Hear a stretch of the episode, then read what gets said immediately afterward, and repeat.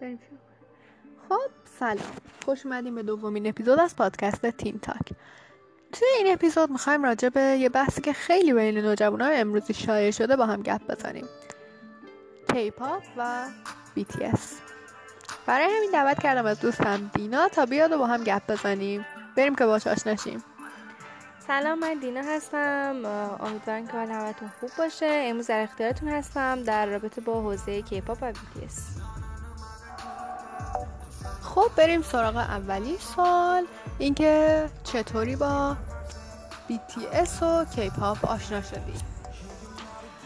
خب راستش من حدودا دو سال پیش بود فکر کنم که با BTS و K-pop آشنا شدم.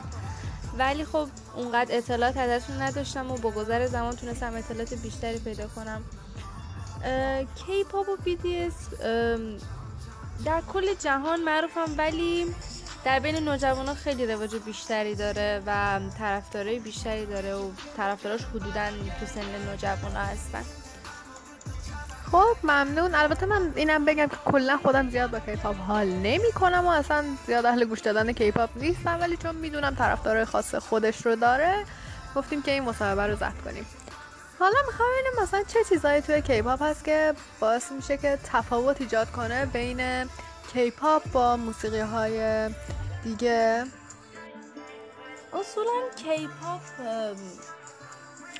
یه موسیقیه که خیلی حالت هیجانی بیشتری داره و رقصایی که با اون آهنگ انجام میدن خیلی رقصایی که حرکاتش خیلی پر جنب و جوش و انرژی هست جالب بود.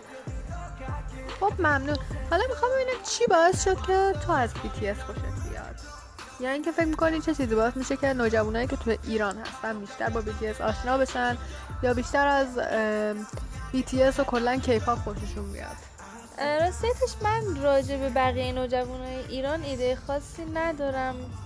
ولی در مورد خودم چرا؟ من اصولا وقتی دوستام طرفدار کیپاپ و BTS بودن خب من اونقدر خوشم نمیومد اصلا خوشم نمیومد ولی بعد یه مدت که خیلی عاقلانه بهش نگاه کردم دیدم واقعا قابل درکه و اینکه خیلی تو آهنگاشون و حرکاتاشون انرژی هست که می‌تونن به تو کمک کنن تا اینکه روز تو خیلی بهتر شروع کنی و زندگی خیلی شادتری داشته باشی. اینجوری بود که تونستم علاقه خب مرسی. فکر کنم این چیزی که من دارم می‌فهمم یعنی جهان پیچیده ایه آره نمی‌دونم. خیلی دنیای عجیبیه. فقط همون که پاپ لاورا و آرمیا و اکسویلا اینا می‌تونن درکش کنن. بله من کل این اصطلاح رو هیچ کدومش نمیفهم دیگه چیزی هست که خودت بخوای اضافه کنی در مورد اینکه حالا به فنای BTS بخوای بگی یا اینکه بخوای بیشتر نوجوانا رو تشویق کنی که بیان سمت BTS و کیپاپ نمی‌تونم نوجوانا رو تشویق کنم چون هر کس علایق خودش رو داره و باید به علایق همدیگه احترام بذاریم. اینکه آقا کسی کیپاپ دوست نداره قرار نیست حتما مجبورش کنیم و کسی هم که دوست داره قرار نیست به مجبورش کنیم که از اون متنفر باشه یا بهش اهمیت نده. هر کی علاقه خودش رو داره. مرسی. خب فکر کنم جالب میشه که در کنار کیپاپ در مورد فیلم های کره هم با هم بحث کنیم. ولی قبلش می‌خوام یه سوالی ازت بپرسم. الان کلا چند تا گروه هستن که توی سراسر جهان خیلی معروفن؟ اگه میشه اسمشو به همون بگی. تا اونجایی که من می‌دونم BTS و پلک که خیلی معروفن. بعد اونا میشه گفت اکسو و گات 7 و TXT و اینا هم هستن ممنون. خب پس بریم سراغ بحث بعدیمون که فیلم های کره کلا توی چه سبکی هستن بیشتر فیلماشون چه نظری در موردشون داری؟ چون می‌دونم خیلی طرفدارشون هستی. بیشتر دراماش درامایی هستن که رومانتیکه ولی یه سری از فیلماش هم هستن که معمایی یا کمدی یا اکشنن.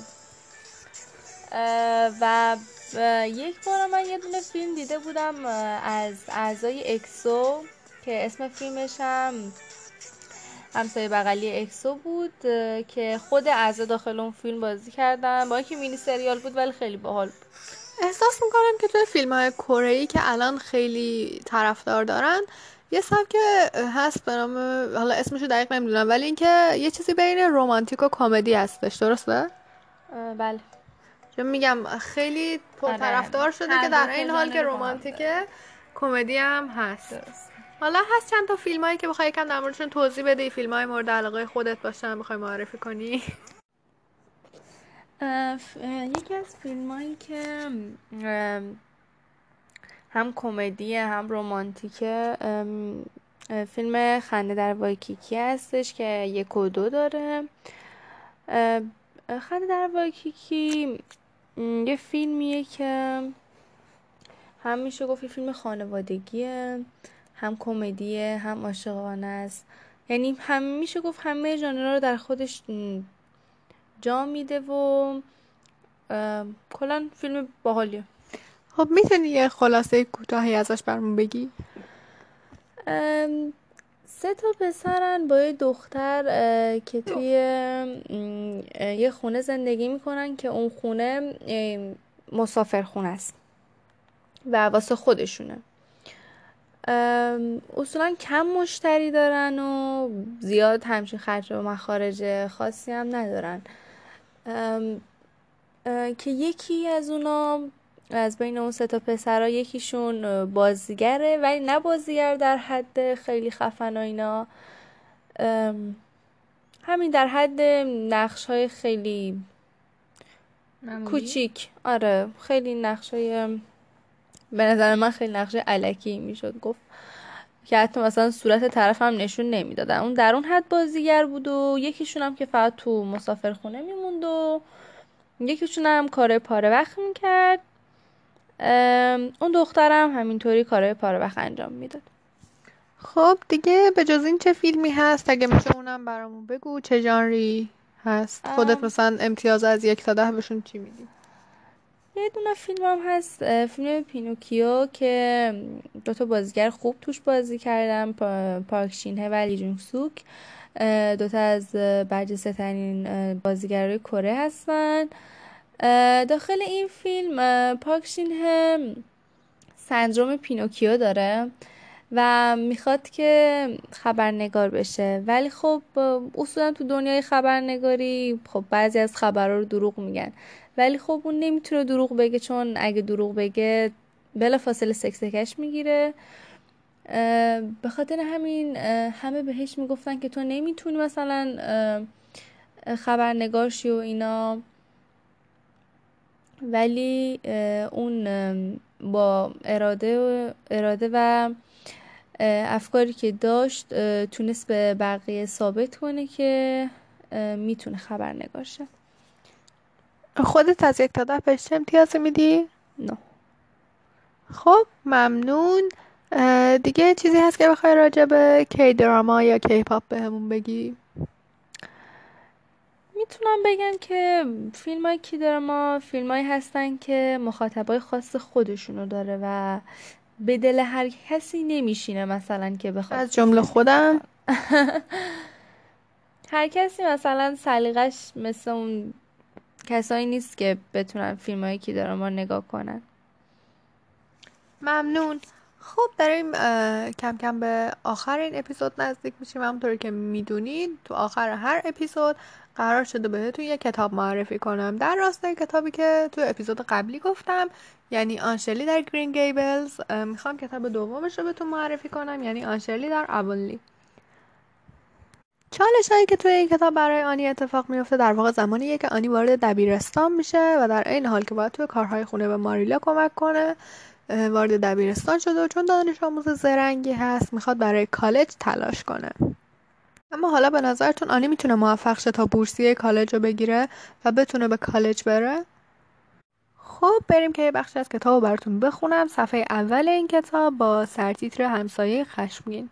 در یکی از بعد از ظهرهای ماه اوت دختر شانزده و نیم ساله قد بلند و باریک اندام با چشمهای خاکستری نگاهی جدی و موهایی که به قول دوستانش قهوه‌ای رنگ شده بود روی سنگ صاف جلوی خانه ای روستایی در جزیره پرینس ادوارد نشسته بود. او می‌خواست چند بیت از شعرهای ویرژیل را معنی کند.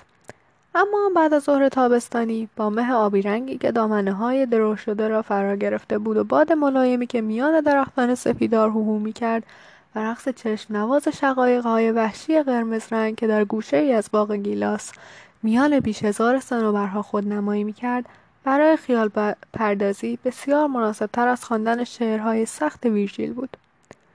کتاب کم کم لیز خورد و روی زمین افتاد. آنی در حالی که چانهاش را به دستهای قلاب شدهاش تکیه داده بود به ابرهای پنبهای شکلی که بر فراز خانه آقای جی ای هریسون گرد آمده بود چشم دوخت و کیلومترها از دنیایی که در آن یک معلم مدرسه می توانست گوشه از سرنوشت زمامداران آینده را شکل دهد و قلب و مغز نقصهای جوان جوان آنها را با هدفهای بلند پروازانه آشنا سازد فاصله گرفت. البته واقعیت این بود که در مدرسه اوانلی امکانات زیاد و امیدوار کننده ای وجود نداشت و آنی تا مجبور نمی‌شد به این موضوع فکر نمی‌کرد. اما اگر معلمی تصمیم می گرفت از جان و دل مایه بگذارد معلوم نبود چه اتفاقی میافتد آنی فکر می‌کرد اگر کارش را درست انجام دهد در انتها می‌تواند افکار و ایده هایش را به ثمر برساند و مثلا چهل سال بعد شاهد به شهرت رسیدن یکی از دانش آموزانش باشد. البته اینکه آن دانش آموز در چه زمینه ای ممکن بود به شهرت برسد هنوز هم در حاله از ابهام بود. اما آنی ترجیح می‌داد دانش آموزش رئیس دانشگاه یا نخست وزیر شود. ممنون که به این پادکست هم گوش دادید. خدا نگهدار.